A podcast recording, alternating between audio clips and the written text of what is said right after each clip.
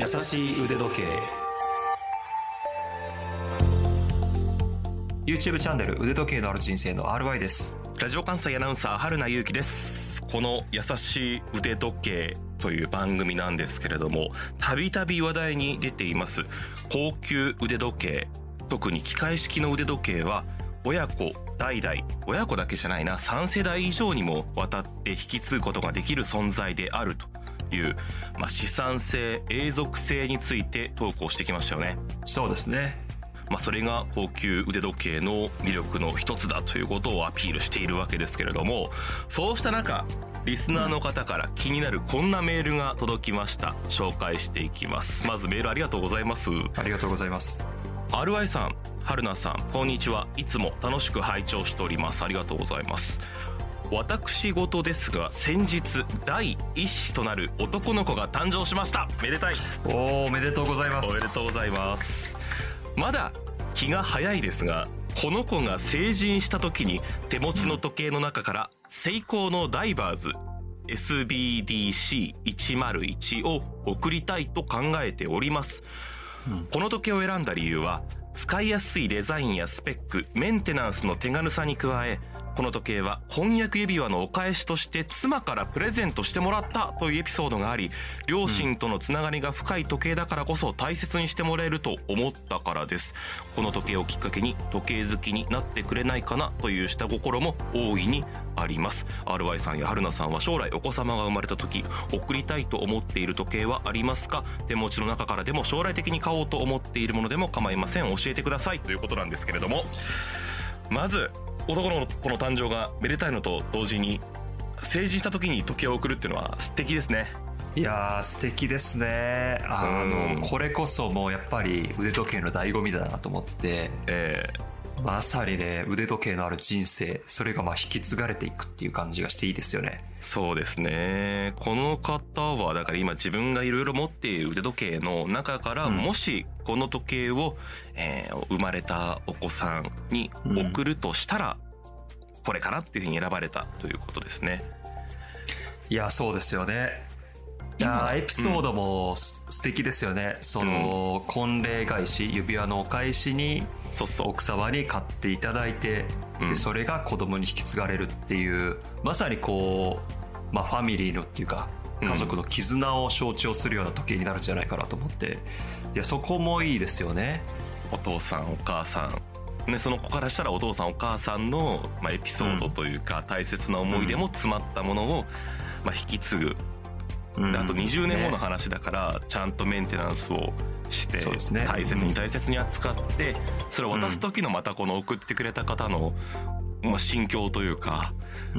責任を持って次に受け継ぐんだっていうバトンを渡す感じも素敵ですよね。いやー、本当にそうだと思います。で、やっぱダイバーズウォッチなので、やっぱ20歳の男の子って言ったら、いろいろ遊びに出かけたりすると思うんですよね。だからやっぱそういうハードなダイバーズウォッチっていうのは、本当その20歳男子のライフスタイルにもすごくマッチすると思うし、このね、SBDC101 って結構こうスタイリッシュでシュッとしてるんで、都会にも似合うし、本当オールマイティーな時計だと思うんで、そういうスペック面から考えてもやっぱ本当ベストチョイスだと思いますね。今が2023年で、この SBDC101 がそのセイコーのファーストダイバーに由来しているというか、インスパイアを受けているっていうことを考えると、今2023年時点は全く古さを感じない、もうダイバーズウォッチのもう祖みたいな、原点みたいなデザインで、多分2043年か20歳になる時、多分変わってないよね。18歳かもしれないけれども、2040年ぐらいは多分変わってないと思う。全然変わってないでしょうね。もうそれこそファーストダイバーなんて1965年に誕生したモデルですから、もう今から60年ぐらい前のデザインですよね。それが今をもってしても全然古さを感じないし、それどころかスタイリッシュに見えてる時計なので、おそらく20年後ももう不変のデザインなんじゃないかなと思いますね。話せば話すほどいいね。なんかいいチョイスだなと思うようになってきた。いい、本当にいいと思いますね。PS がついています。推進。この時計 SBDC101 は今年1月、2023年の1月に成功のトークイベントの際にも着用していて、我々がやりましたよね。お客様向けにクローズドの限定のトークショー、トークイベントやったんですけれども、イベントの後 RY さんとお話しした時にかっこいいと言っていただけたというエピソードも加えて伝えたいと思います。だってうわめちゃくちゃ嬉しいですねそれ。RY さんがその20年後もあの RY さんっていう風に言われるような存在であり続けなきゃいけない。言われるよりなんか頑張らないといけないわけですねそうですよ。もうあと20年間は走り続けないといけないという。そうですね、いやでも嬉しいですねなんかそういうのも伝えていただけるとですよね。いや本当にありがとうございます。ということで今回は子供に腕時計を残すなら引き継ぐならどういう時計を選びますか、こちらについて真剣に話していきたいと思います。優しい腕時計。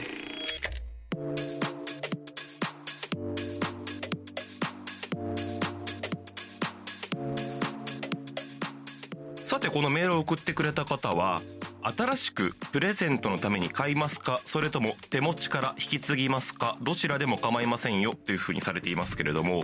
そうですね、せっかくだからどちらのパターンでいきます？そうですね、手持ちから引き継ぐって感じですかね。まあそうなるか今のところ、はい、まあでもあれですよね、新しく子供が生まれた記念に買う人もいますよね。まあそうですよね、それもあると思いますね。使わずに置いておくっていう話も聞きますけれども、20歳で譲る、まあ成人か、だから28歳とか20歳とかその時が分からんけど、で譲るって結構聞きますよね、話でね。まあそうですよね、20歳って結構一つの節目、大人になるっていう時ですし、まああとは何かな、社会人になった時の記念とか、まああとは30歳とかっていうのも聞いたりしますね。30歳記念とかでも聞いたりしますね。でも30記念とかってどちらかというと、自分で買うイメージがあるじゃないですか。まあ確かにね、もう仕事し始めてしばらく経ってますから、そう自分で買うっていうのもあるんだよね。高校入学、大学入学、成人、まあ社会人、なんかそれぐらいになってくるのかなと思いますよね。やっぱそうですね、20歳か社会人、まあ大学卒業、まあ高校卒業からの社会人とか、まあそういうぐらいがプレゼントというか、まあ、ベストというか、ちょうどいいのかなっていうような気もしますよね。私の周り多分ね、親が水産会社の社長なんていう話を聞いたことがありますけど、その息子とまあ友達だったんですけど、高校時代の友人で、成人式の日に私の記憶ですよ、その当時腕時計のこと知らないけど、黒と金のコンビネーションのロレックスのサブマリーナをつけていたイメージがあるんですよね。で親からもらったって言ってたイメージがあって印象があって、なんかその時はかっこいいなと思ったけど、今思うとは分不相応というかっていう感じもあるだろうから、そのあんまり高いもん送りすぎてもなっていう感じはしますよね。まあそうですよね、あとはやっぱその素材感っていうのあるかもしれないですね。ゴールドっていうのはまあ、なかなかこうかっこいいけど年を取ってより渋みを増してくるっていうような気もするので、そうね、かっこいいんだけどね、いやかっこいいと思います。でやっぱ水産会社っていうところにやっぱサブマリーナってこの海つながりっていうのが現れていいなと思いましたし、あとはやっぱりなんだろうな、その世代の親父さんってやっぱこうバブルとかを経験してきてだね、で本当にこう時計といえばロレックスといえばこのゴールドのこうまさにこう富の象徴みたいな感じの時計が一番流行った時代じゃないかなって思うので、なんかそのチョイスも時代感とか現れてて、そうね、僕はすごい、いいなとは思いましたけど、確かに20歳でって考えるとなかなかにハードルが高そうな時計であるなって思いましたね。ですよね、まあでもそのデザインも言ったらお父さんが若い時に買ったものだから、言ったらちょっと前のモデルになっていて、まあ、現代のファッションと合わせるときになかなか難易度が高かったりするかもわからないので、まあその考えるべきは普遍的なデザインであったり、まあ永続性、こういったこともキーワードになってくるのかなと思っていて、さっきの話に戻るとセイコーのダイバーズはデザインもそれから中のおそらくムーブメントなんかも、世界のセイコーですから、なんとかなるんだろう、20年後18年後もなんとかなるんだろうという気がしますね。まあそうですね、まあ、たとえ成功で、ね、生産終了してパーツ置いてないですみたいになったとしても、まあ、町の時計屋さんというか、修理技師に依頼すれば、まあ、直して使っていけるだろうっていうモデルだと思うので、まあ、そういう意味では永続性も高いなと思いますよね。まあ、手持ちから上げることを考えた時ですよね。新たに買うのではなく、買ってプレゼントではなくて、買っていた持っていたものを上げる場合、RY さんなら今30過ぎの RY さんが考える、うわどうします？いやめっちゃ悩ましいけど、まあパッと思いつくのはロレックスのサブマリーナなんだ。サブマリーナはね、やっぱ僕が時計好きになった原点的な時計なので、まあ、それを継承したいっていう一番思い入れのある時計なんで、それを送って、で自分はもう一本自分用に新しいロレックスを買い足すっていう、で親子でロレックスペアみたいな。でもあげちゃうんだよ、一番思い入れのある。そうなんですけどね、腕時計がなくなっちゃうってなると、そう寂しい気はするんですけど、寂しそうですね今もね、表情がちょっとね本当に悩ましい。でそこ行くか、もしくはまあセイコーの SKX007、 自分が本当にこう社会人になってこう最初の頃下積み時代こう一緒にこうハードワークしてきた戦友、セイコー SKX をオーバーホールに出して彼に子供に譲るか、どっちかかな。でもオメガの C マスターもいいな。SKX は一回失敗してますよね。ご兄弟かなんかに譲ろうとして忘れられなくて戻したっていうね。そう子供ね、そう弟にあげたんですけど、やっぱごめん返してっつってそれめっちゃ好きなんですよ、その話、人間らしくてRYさんいやーあれはね、いやそうだから失って気づくなんか良さっていうのもあるし、いやでもねこのそれかな、サブマリナか SKX か。ご両親とかからもらったことはあるんですか？ないですないです。僕の両親は全然時計に興味がなくて。ああそうか。そうなんですよ。だからよく時計好きになったきっかけのエピソードとして、親父からもらいましたとか、すっごく羨ましいんですよ。羨ましいですよね。そういうきっかけで時計好きになりたかったなっていうのがあったので、だから自分は子供にそういうのを送ってあげたいっていうのはありますね。意外とねうちの父親は、今思うと結構昔から腕時計になんと言えばいいのかな、結構ミーハーなんですよね。ブランド好きという、ブランドもの、別に普段服装がブランドものとかではないんですけど、昔F1 をずっとモータースポーツ大好きで、アイルトン・セナとタグ・ホイヤーがずっとコラボレーションというか提携していて、めちゃくちゃ今考えると古いけどタグ・ホイヤーのリンクのクォーツモデル、今考えるとすっごい小径のちっちゃいモデルで、金とシルバー、ゴールドとシルバーのコンビみたいなのをつけていたのを思っていて、僕それね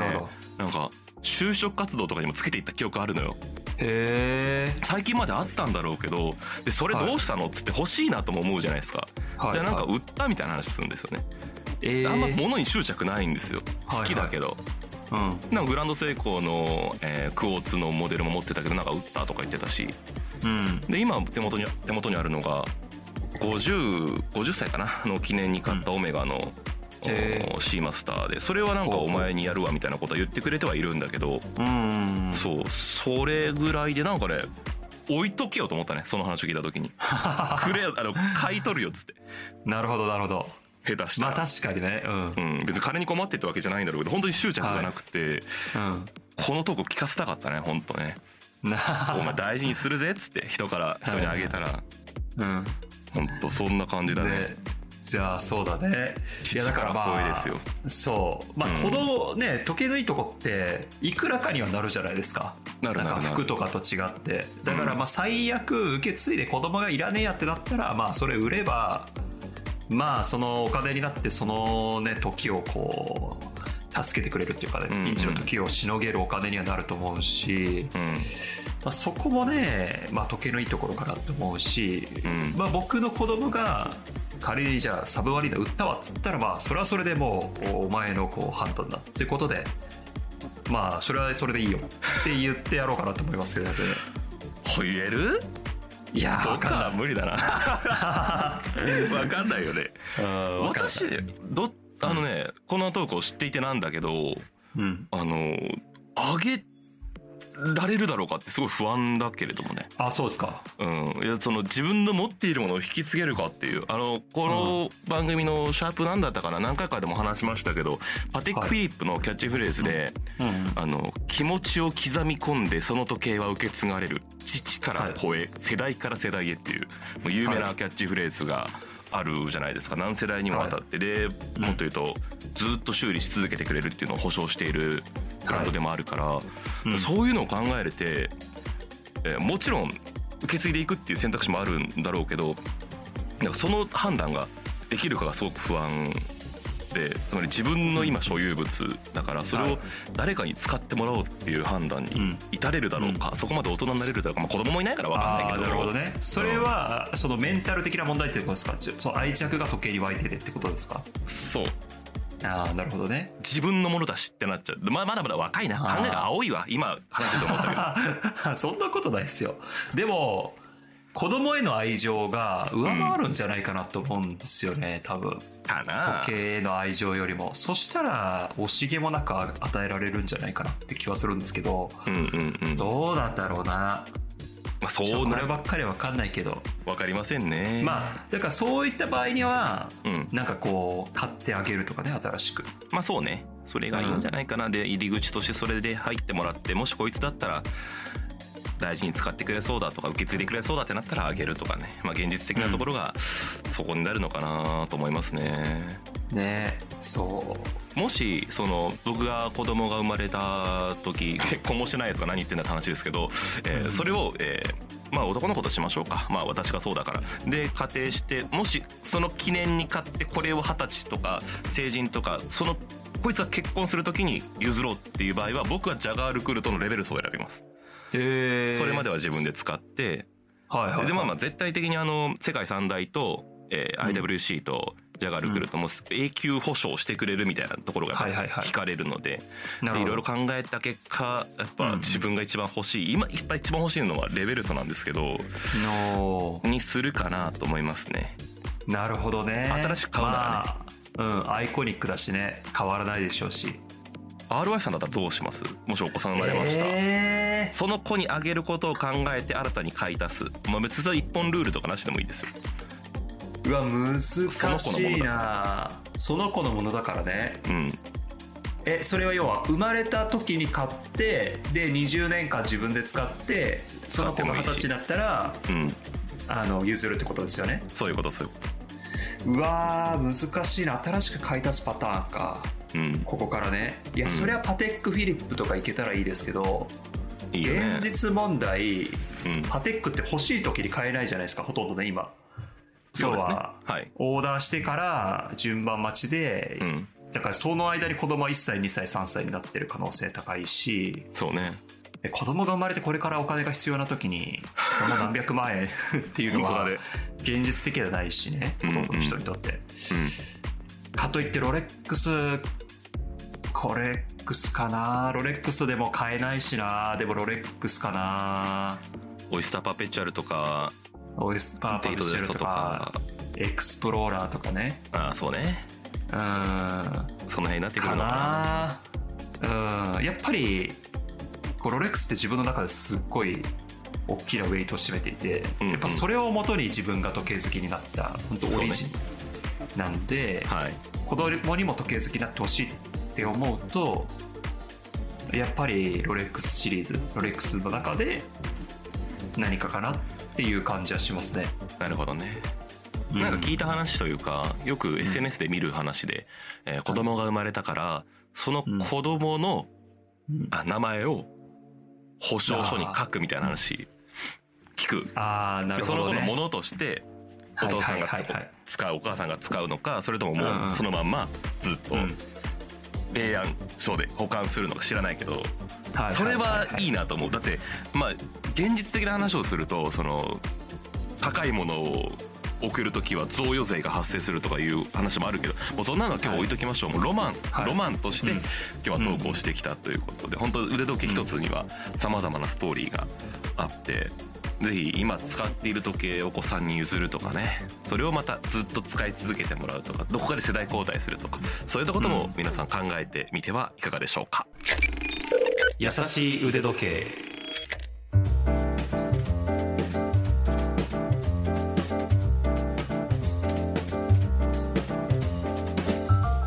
いかがでしたでしょうか。リスナーさんからのメールをきっかけに始まった今回のトークでございましたけれども、最後もう一つ紹介させてください。30代前半の女性、なっちゃんさんです。ありがとうございます。この前長年勤めている会社からボーナスも兼ねてオメガコンステレーションの時計をいただきました。文字盤に12個のダイヤがあしらわれていて、とてもキラキラしていて気に入っていますということなんですが、RY さん、会社からオメガですよ。いやー、すごいですね。なんて素晴らしい会社なんだろうと思いますね。しかもダイヤもあしらわれてるっていうね、まあ、結構な金額の時計だと思いますけども、素敵だと思いますね。ね、本当に今日のトークを振り返ってみて、お祝いの気持ちとか感謝の気持ちとか、またお疲れ様っていうねぎらいの思いとか、そういう人生の節目節目の大切な思いを乗せて相手に送れる、それを相手もずっと大事にしてくれるという、それが腕時計の魅力だなっていうことを改めて感じましたね。いや本当にそうですね。時計ってやっぱ贈り物としてもすごい素敵だと思いますね。はい。この番組で紹介した情報はラジオ関西のトピックスサイトラジトピでも詳しく読んでいただけます。番組の SNS の URL などと合わせて概要欄にリンクを貼っておりますので、ご覧いただきたいと思います。さて、ここでお知らせです。2022年6月から配信してきたこの番組優しい腕時計ですが、今回でレギュラー配信一旦終了と相なりました。リスナーのあなた、そして RY さん、お付き合いいただきましてありがとうございました。ありがとうございました。いや本当にね、非常にこう楽しかったので、また機会を見てね、まあ、特番とかでも復活できたら嬉しいなと思いますね。いろんな人の話を聞いて、人生を聞いて、ね、さっきの話じゃないですけれども、その腕時計を一つ取ってその人のストーリーに迫るみたいなことが今後できればいいかなということを思っております。通常放送は54回、番外編とかもありましたからね、それを合わせるとそれ以上になりますけれども、本当にありがとうございます。レギュラー配信終わるとは言いましたけれども、過去のアーカイブ1回目から、もっと言うと0回目から、これからも全話無料で世界中どこにいてもお聞きいただけます。それからさっきも言いましたラジオ関西のトピックスサイトラジトピの記事も残り続けるということですから、機会がありましたらアクセスよろしくお願いいたします。私の YouTube チャンネル腕時計のある人生はですね、これからも配信を続けていきますので、どうぞ覗いてみてください。はい、ということでラジオ関西ポッドキャスト優しい腕時計、お相手は腕時計 YouTuber の RY とラジオ関西アナウンサー春名優輝でした。ご愛聴ありがとうございました。